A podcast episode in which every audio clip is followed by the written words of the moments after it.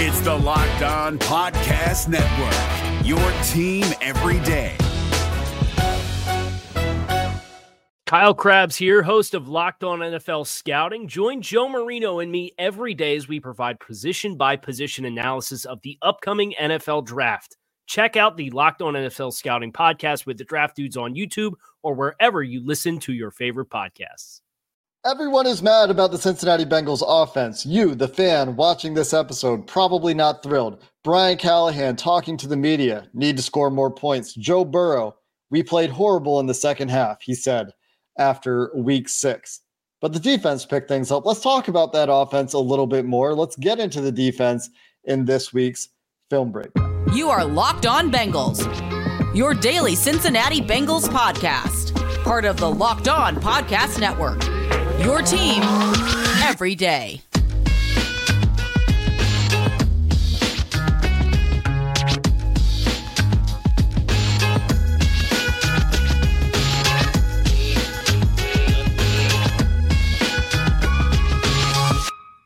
up, Bengals fans, and welcome to another episode of the Locked On Bengals podcast. Going to get into some film today. I'm your host, Jake Liscow, joined by your regular guest, Mike Santagata at Bengals underscore Sans, host of Always Game Day in Cincinnati. You can also find his writing, weekly film breakdowns at allbengals.com. And we're going to dive into the all 22 observations, including some things that went right at the start of the game for the offense, why and how they went off the rails. And the answer may not satisfy you. But on the other side of the ball, there were some really cool things on defense, and the defense did bail the offense out. The Bengals get to three and three, of course. The bottom line is a win is a win. How they got there, however, is important, and everyone is frustrated with the Bengals offense right now. So we're going to get into that today. This episode brought to you by the Game Time app, where you can create an account and use code LOCKEDONNFL for $20 off your first purchase for last minute tickets, lowest price guaranteed. And Mike, let's start with the positive. This might rub some people the wrong way. I think right now people just want to be angry about this offense, which did not finish well. I was surprised a little bit at, at some of the attitudes. Uh, and maybe I shouldn't have been, but I thought getting to three and three, no matter how they get there, is certainly preferable. And obviously, you would like the offense to look better. And there's frustration from Joe Burrow to Brian Callahan Zac Taylor, I think, is never going to betray that, but you can see some of that in the way that he's talking about the way that they've kind of not taken advantage of opportunities on offense. And it's very widespread, but they did get out to a 14 point start and two straight touchdowns to start the game. If you would have asked me about that in a vacuum in any game this year, I would have thought, great. That means they figured some stuff out. And it wasn't just a scripted drive, it was a follow up as well. What was working well for the Bengals those first two drives before things kind of fell apart. And I think a lot of this is maybe how Joe Burrow's playing, but curious to get your take. Well, yeah, I mean that is going to be your biggest difference. But what they they weren't able to do before, and I felt like they did a good job in this game, was they stayed ahead of the sticks and they did that passing the ball too. It wasn't just you know these runs were getting us five yards and that kept us in a good spot for Burrow to take two shots. It would be the first down pass uh, would get them eight yards or you know second down would get them back ahead of the change, or sometimes even pick up the first down with that they i always find that they kind of do their more uh try to think of like the the testing uh, um not traditional runs. Like when they get when the bullets start flying they just kind of run tight zone and duo nonstop. That's their run place. But before that in the scripted drives, they kind of get into let's see what trap looks like for us, like a long trap looks like for us this week, or let's see how we look when we run. Last week it was they ran some counter and they got into the pistol and actually did run a, pistol play in this game, and it, I don't think it was in the first two drives, and it didn't go well, but they they were able to pick up some chunk gains and they really early on, they got to those third downs, they got to that fourth down, and then it felt like they weren't really even hitting third down. Or if they were, it was a manageable third. It wasn't a oh no third down of like uh, defense is going to tee off and yeah. they're going to send everybody. They're going to be too high in coverage and try to play aggressive underneath. It wasn't like that. It was like they have to honor the run in this situation, mm-hmm. uh, which they don't always get into that. So it felt like that's the generic idea of like, why was the offense good? Because they were good on every down, and they weren't just putting themselves in holes, doing any issues, you know, sacks, penalties, whatever. It was sound offense, and the quarterback was lights out accurate. I mean, I don't think he missed a pass on those first two drives. Like incompletion, maybe, but you know. And not just accurate, but decisive, and mm-hmm. the timing was there. And all the things that I said in the winning streak last year with Joe Burrow that I couldn't stop saying over and over again, where the ball was coming out at the right time to the right place, giving his guy a chance for yards after the catch. Like I said that ad nauseum down the stretch last year when he was playing really well. And that's kind of how it looked for the first two drives. The ball was coming out quickly. It was a lot of short stuff and it was working. Your feeling about the third downs is correct. They faced a third and two, they faced a third and six, and they faced another third and two on those first two drives of the game. The third and six they converted where they caught Seattle with nobody going with Joe Mixon to the flat. I think a really good play call into a blitz on that side of the field. Joe Burrow, aware of it, gets the ball out to Mixon in a spot where he can run after the catch. The second third down, they don't convert with a pass that was slightly off. Again, trying to go to Joe Mixon, who should have had a first down. I think he should have caught the ball. Not the easiest catch in the world, but a ball that Mixon probably should have caught. They then get the fourth down on the neutral zone infraction. I wonder if they would have gone for that. I still wonder about that, if they were just trying to get him to jump or not. Burrow's hard count, a weapon at home. Talked about that in the post game episode yesterday. Their other third down, down in the red zone on the second drive, was a third and two they get the pickup on a running play. Like you said, you got to respect the run. And it was a four yard run for Mixon. But outside of that, second and one, second and five, second and one on the next drive, second and six, first and 10, first and 10. And, and then finally they get to a second and 10 and then first and goal. I mean, hyper efficient stuff on early downs in this mm-hmm. game, which is something that we have been talking about. The early downs needed to be better. When they ran the ball on early downs at the start of the game, they were getting four or five yards for the most part. Mixon did get stuffed at one point there as well down in the red zone, but the run game fell off as the game went on. And then they got themselves into, you know, still third and manageable, but then they're yards short on that on that yeah. next drive where TB is just a yard short of the first down. If he gets the first down, easy to imagine they go down and score again. You think about this offense last year, they get that first first down on the drive and take the cap off of things and then you see them starting to move. And I guess they did get the first first down on that drive. So I, I guess that point kind of flies out the window. They didn't get the second one on three straight passes to Tyler Boyd that totaled nine yards. And then in the second half, things kind of go off the rails, right? And and from your perspective, let's let's focus on before Orlando Brown goes out. What's your what's your quick synopsis before we dive into some details? Because I think you can point to every unit as Brian Callahan and Zac Taylor did, but like, what's the the high level picture of? Okay, this is why it went wrong, and this is my elevator pitch. I mean, yeah, I think you point to every unit. Um, my main issue was there was too much quarterback inaccuracy, and you know that put them behind the chains, or led to an interception on one play, which I didn't think Burrow really underthrew that deep ball. I thought he left it inside was the real issue, which we actually talked about last week. Where I was like, he's mm-hmm. leaving some of those outside balls inside, and he kind of does it there. Um, but quarterback's not accurate like he was in the first half, the first two drives at least. He's not putting the ball on these guys. Almost, I think there were more throws in that third quarter that I would probably chart as missed throws, even if they hit a mm-hmm. guy in the hand or hands uh, than I would chart as good throw or anything like that. Um, you could think of the ones where I think it was third quarter where Tyler Boyd had to like dive. I think it was Boyd dive backwards with one hand. Is like that either not on the same page or it just seemed to me like Burrow's not accurate. Uh, they had, I think that's when they finally started giving up a sack. Was on that in the second half. I don't think they gave up one in the first half. They might have. I don't but... think there was either off the top of my head. So you give up all three, I believe, sacks in the second half, and those are drive killers. Um, the run game falls off a cliff for the most part. Uh, it's no longer very efficient, which the Seahawks are a good run defense, and they mm-hmm. kind of they play fast. They're difficult to block in the run game because a lot of moving pieces.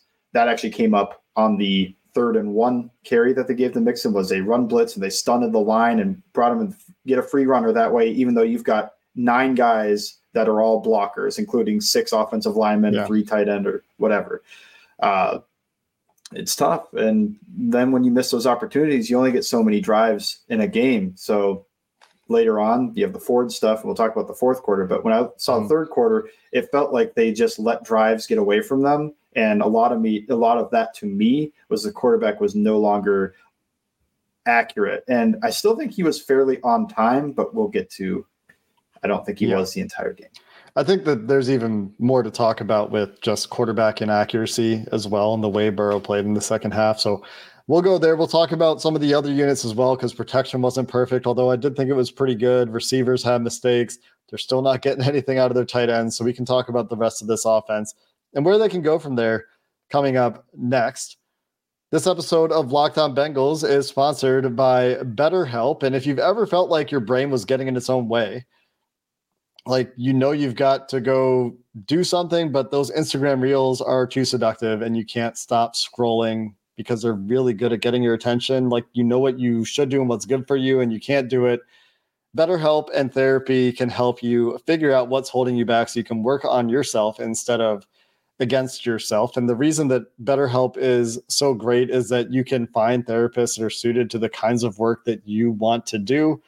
It's designed to be convenient, it's flexible, it's suited to your schedule. So you can pick the therapist and the therapy time and the therapy medium that is going to fit with your availability. You can fill out a questionnaire to get matched with the skill set that is going to fit your needs and switch if it's not working for you for no additional charge.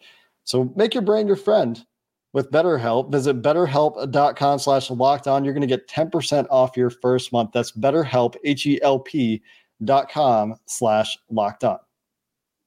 Today's show is also brought to you by DoorDash. The NFL season, well, it's in full swing, and the Bengals are on a bye, which means I'm not leaving my couch. Nope, not unless it's to record with Jake. And I get to do that because DoorDash is going to deliver the food that I want, whether it's pizza, whether it's wings, whether it's my favorite place here in Cincy, my chicken place, City Bird.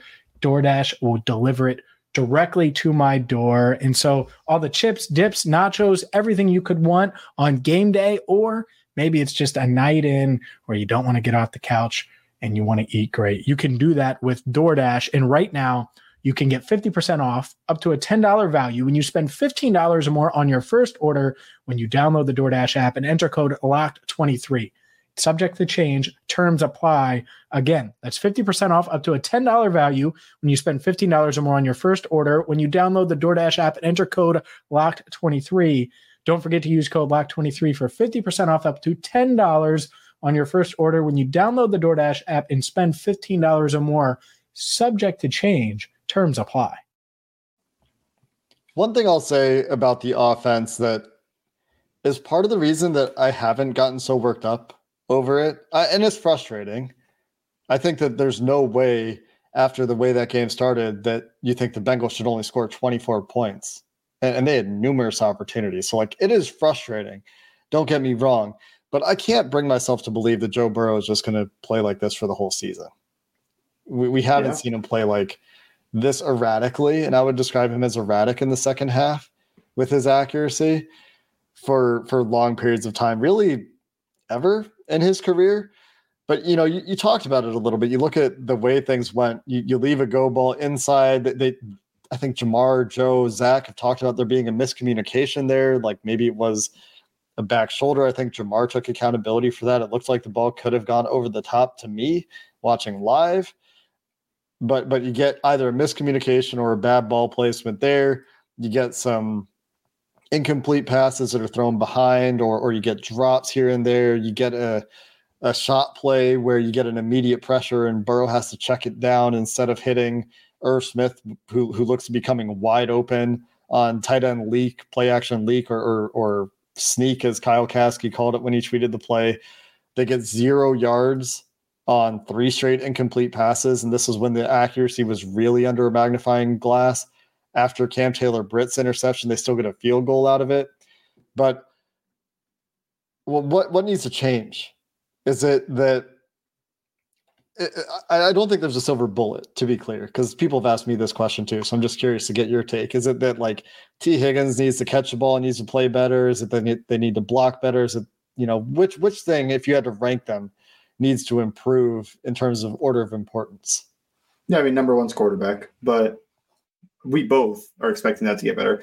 I also expect Tee Higgins to get better. I mean, it's it's hard to really get on guys when you know they're playing through injuries that are significantly impacting them. You know, it is to be clear. Like Tee's playing through a lot of pain right now. It doesn't necessarily go back to the early season struggles, but right now he's playing through Yeah. significant pain. Broken ribs. Some people have had those. Yeah. Try to catch a ball outside and have guys ripping at your arm as you're up there. Yeah, uh, it it's tough. Yeah. So, you know, it's hard to get on him. I hopefully that just gets healthier and he can get back to being who he who he is. Um, I think the receivers playing better is number two for me because the blocking had issues, but we can get to it. The when Cody Ford came in, they ran more real offense than I was expecting. Because sometimes when that happens and they know they're at the disadvantage, they kind of turtle up. It's all quick game. If it's a Mhm. three step, which they did do some of these three steps, where it's, it's a fast three. It's not like a one crossover one. It's like a whoop, whoop, whoop, and then try to get that ball out and speed up everything. And I do think Burrow had a little bit of a lack of trust in the backup and and Cody and kind of Volson after the sack, um, where there was a play he saw a flash on his left side and he kind of just throws it and kind of fell down at the same time, like kind of turtling for a hit. And that made me go, Ooh, he didn't even like that got picked up. Like there was a flash of white jersey, but you know, Volson actually was able to control it and pick it up afterward. So that kind of in my head went, okay, you know, like he's not trusting the protection. He can't really trust any receiver besides Ja'Marr Chase right now, except maybe Iosivas because he made that one play. Um, but you know, maybe Boyd because he made a couple plays. But when you look at the receivers aren't doing enough, I think if I rank importance, it's number one quarterback, number two receiver for me, and then number three the offensive line. Um, and I also think when it comes to the play calling, I think people go overboard with it. But I also do think they get away from some of their more Yeah. I hate this term, creative stuff. Like you think of some of the plays they get to do on these scripted drives, when everything starts flying, it feels like sometimes they get into a comfort zone of these are our, you know, these are our bread and butter plays. Let's run Yeah. these plays. But when those get taken away, they don't go like in that Cardinals game, they don't then move to let's run that play action boot naked with Ja'Marr Chase uh, running a slide route from on the ball, and we turn our back to the defense on the play fake. They don't really get to that. They just kind of go like, "Huh, these ones aren't working. Let's get to these ones that we know normally work." But when the receivers aren't working as well, and the quarterback's not working as well, and the protection's not holding up as well, those aren't working anymore. So it does feel like there needs to be a little bit more uh, confidence to stray away from what you know and call some stuff that is Yeah. definitely in the playbook. Not saying just watch the Miami film and just like draw that up on the sideline on the back of the football, but call something that is a little bit of a tendency break or something they don't really get to that often. You mean you don't want to watch the Lions run that reverse flea flicker and then steal it for later in the day? Not everyone can do that. You mean that's Maybe what- the revert, the fake reverse, that's working right now. You see, Derrick Henry did that the and it worked against the Bengals last week, where they Yeah. kind of like run over, like they're gonna fake that reverse, and then just gone. Steal that one, maybe. it requires courage, confidence. Mhm. It's a riskier approach, and maybe they just need to take more risks on offense in terms of like getting to some stuff where it's not their bread and butter, it's not their staples, it's not their meat and potatoes. They need to go off the menu and try some sushi. And I think I'm speaking to Midwesterners when I say that. Uh, so if you're one of the Midwesterners that likes sushi, that doesn't apply to you. But you know what I mean? It's about getting more adventurous a little bit at times. And to be clear, I- you know, you talked about Cordell Volson. I thought Volson was actually mostly fine in this game. The sack that he gave up was a bad sack to give up. Jonah Williams gave up a bad pressure. That was on Mhm. uh, the the leak play that I talked about earlier that Kyle Kasky tweeted about that that I also talked about. And and you know you're running trap protection, so Cap is going across the field to block outside of Orlando Brown on the other side, and Jonah Williams just gives up the inside. It looks like maybe there's a jump set.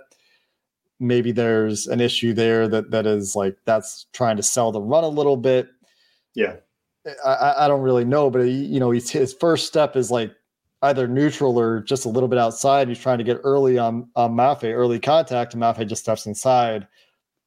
And then you're just in a tough position to recover from. He doesn't, and Joe has to throw in a panic to Ja'Marr Chase on the check down. And so you get these little plays here and there where, you know, if it's not that, it's, you know, Joe Burrow throws a pass and maybe he's accurate, but it hits a Seahawks defender in the helmet who's yeah. not looking at the play, or he's throwing behind a guy, or a guy maybe runs the wrong route and it looks like he throws behind a guy, or, you know, you go down the list and then you've got receivers making mistakes, tight ends making mistakes, you got, you know, running into an absolute wall on a third and short and not getting out of the play. You get calling the wrong protection on the sack that comes on a free rusher where doesn't look like Jonah Williams does his job. So it's a variety of things that they just need to iron out. And that's why it's so hard when people ask what needs to be fixed because there's there's like all these little things and they need to be more on top of their details. Maybe that is coaching. And and that's where the coaching criticism could be. On the other side of the ball, I think we saw some some things from Lou Anarumo that should give us some some reason to be encouraged. So let's flip over to the defense here coming up next. Today's episode of Locked On Bengals brought to you by the Game Time app, who believes you shouldn't have to worry when you're buying tickets to the next Bengals game you want to attend, even if it is Monday Night Football. Game Time is a fast and easy way to buy tickets for if it's not a Bengals game or another sporting event, music, comedy, theater, and sports, of course, near you. With killer last minute deals, all in prices, views from your seat, which I've talked about and I love, and their best price guarantee, Game Time takes the guesswork out of buying tickets. And I, I said this recently I love being able to see the preview of the view from my seat when I'm buying tickets to any sort of event. That's how you avoid the obstructive views. You make sure that you're going to be able to see what it is you want to see when I'm going to a football game. I like to be up high enough to actually see everything going on. I don't like it when I'm in the end zone view. So getting those views from the seat is really helpful. You can also save $20 right now on your first purchase when you down t- download the Game Time app. You can create an account and use code Locked On NFL for $20 off your first purchase. Some terms do apply. Again, you can create an account and redeem code locked on NFL for $20 off with the Game Time app. For last minute tickets, lowest price guaranteed. Today's show is also brought to you by Streetside Brewery. Love, love, love Streetside. So excited that they are the official brewery of the Locked On Bengals podcast. And man, oh man, not only are they family owned and operated since 2016 and well, they're in Columbia, Tusculum, right there at 4003 Eastern Avenue. Hopefully, you made it to their pregame tailgate before the Bengals win over the Seahawks. The good news is they're going to have one before every single home game.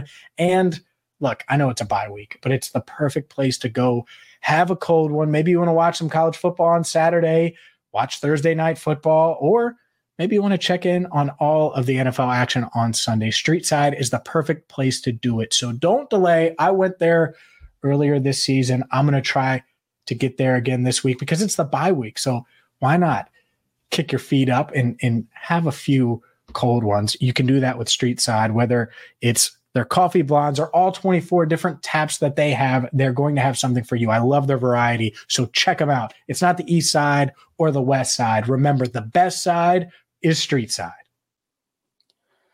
I'm sure we're leaving some stones on the ground and not overturning them on the offensive side of the ball.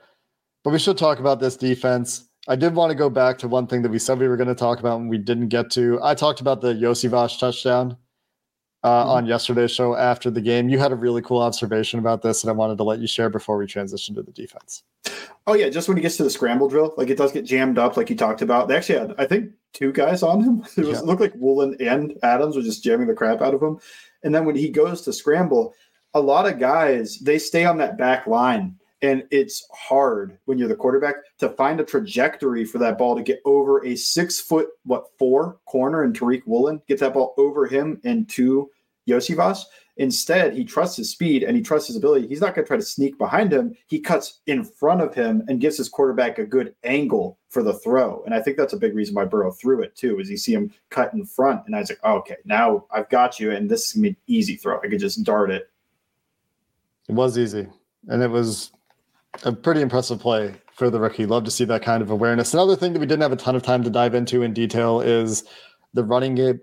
And one thing that Brian Callahan said when he talked to the media on Monday before the Bengals kind of break for their bye week is he's talking about maybe getting under center more, something that they're going to look at. I know they're going to look at some some other stuff as well. It's a big self scout week, so hopefully they can can find some answers there. But let's get into this defense, as always, later than intended when you and I talk, Mike, and uh, they gave up some explosive plays. They were kind of a mixed bag and and man free. They they lost some guys a, a couple times, but there was a lot that was very impressive in this game too. Potentially from film study, we talked about this a little bit before we started recording. The Mike Hilton interception he talked about after the game was a play that when Jackson Smith-Njigba was in motion behind the line of scrimmage, that was just the the trigger for him to be like, okay, they they'll run a wheel route out of this, and he runs the route for him, gets a pick. Mm-hmm.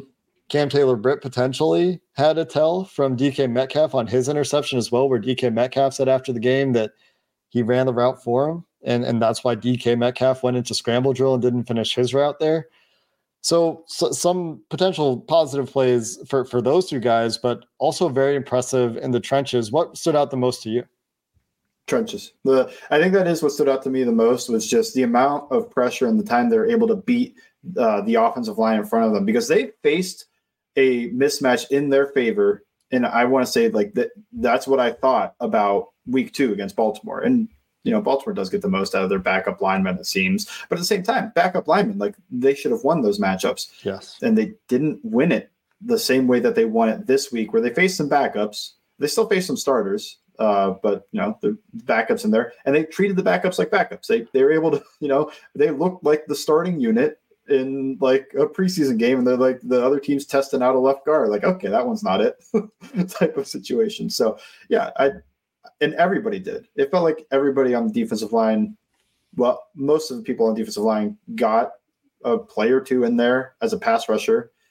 The starting four, you know, all four of them had mm-hmm. sacks or pressures. And then Cam Sample was a shockingly good player. Not to say he hasn't been good, but this was like, whoa, good. And especially it's from the interior. That's like, oh man, they need interior pass rusher right now. So Sample being able to bring that give Reader a few breaks, even though Reader was a good pass rusher too.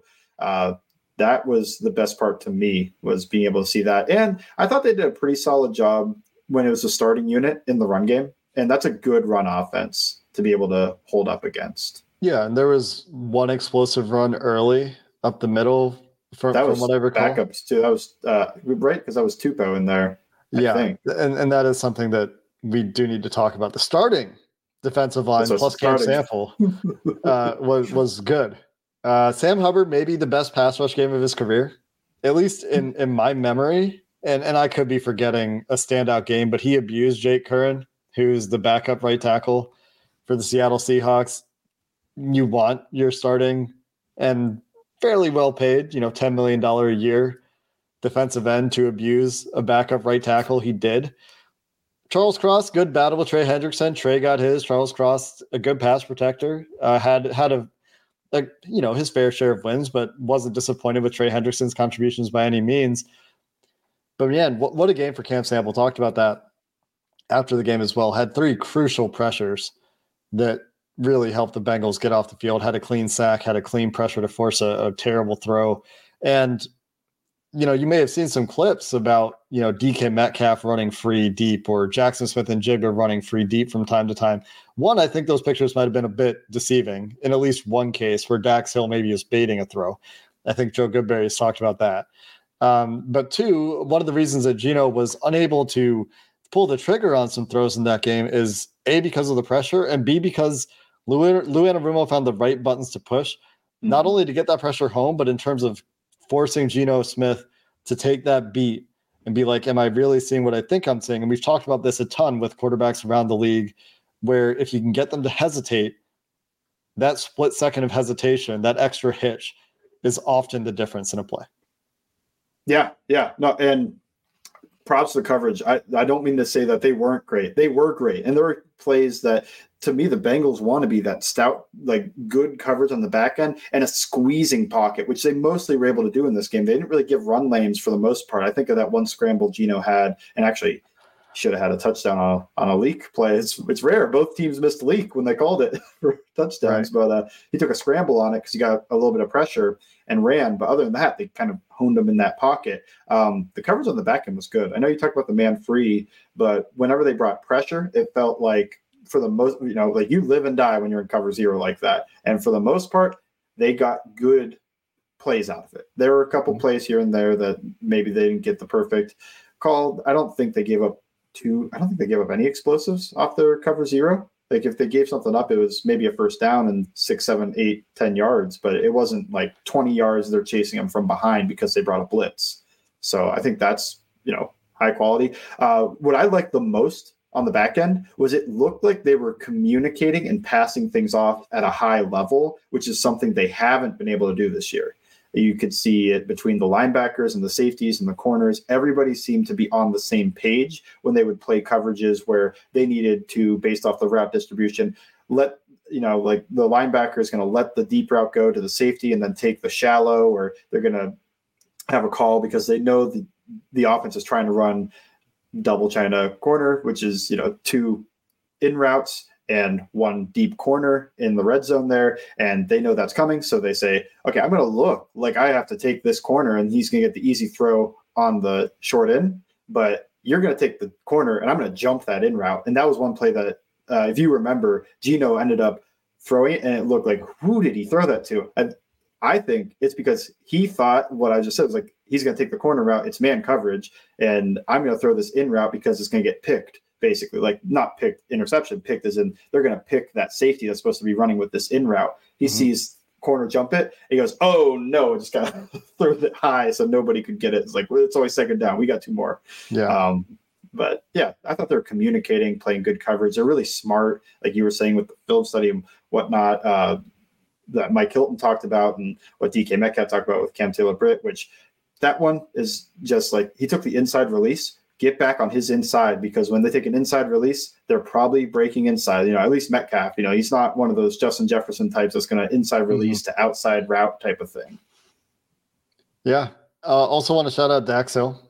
I think that he continues to improve. I feel like every week he's kind of been like, yeah, Dax Hill doing some cool things. And we haven't spent a ton of time talking about Dax Hill. As a blitzer, he continues to make a, a pretty good impact. That's his athleticism. His athleticism and and again, Joe Goodberry talked about this today, is is blatantly obvious when he's on the field, when he has a target, his range from center field, and they're putting him in center field a little bit more. We're seeing that that push toward him being a deep free safety a little bit more. Um, and, and maybe this is for preparation for Jordan Battle for speculating, right? Jordan Battle only on the field for seven snaps in this game. But uh making making a, a, noted impact as a blitzer in addition to the coverage stuff in addition to being a solid tackler and and Lou Anarumo praised the tackling in this game. He said they only missed five tackles. I thought it was still a problem, to be honest. Personally, I think that there were like some soft tackles that gave up a lot of yards after contact, but yeah. it wasn't necessarily a missed tackle. Um, so so still some room for improvement there. But the biggest area for concern for me is the interior defensive line backups, where mm-hmm. like when DJ and BJ are off the field, it's there's a stark nothing. difference. There's yeah. nothing on base downs. It, it's it's rough, and I don't know what you do about that midseason because Josh Tupou is certainly playing worse than he has. The the step we expected Zach Carter to take has not shown up, and Jay Tufele can't get active. Maybe he's active next week in, in week seven, week eight against San Francisco. We'll see. Uh, but but some work to do there. Mike, appreciate the time and thoughts as always. You can find him again at allbengals.com and at It's Always Game Day in Cincinnati and on Twitter at Bengals underscore Sans. That's going to do it for this episode of the Locked On Bengals podcast. We've got some more guests coming up this week. So make sure you don't miss any episodes here, even though we're on the bye. We'll get some more insight into what's going on with the Bengals and how self scouting is going to go this week down at Paycor. Until next time, thanks for listening to this episode of the Locked On Bengals podcast. Who Dey and have a good one. Is your team eliminated from the playoffs and in need of reinforcements? Maybe it's time for a rebuild, or maybe they're just a player or two away from taking home the Lombardi Trophy. Either way, join Keith Sanchez and Damian Parson for Mock Draft Monday on the Locked On NFL Draft Podcast. They'll tell you which college football stars your team will be taking in the 2024 NFL Draft. Check out Mock Draft Monday on the Locked On NFL Draft Podcast, part of the Locked On Podcast Network. Your team every day. Hey, Prime members, you can listen to this Locked On podcast ad free on Amazon Music. Download the Amazon Music app today.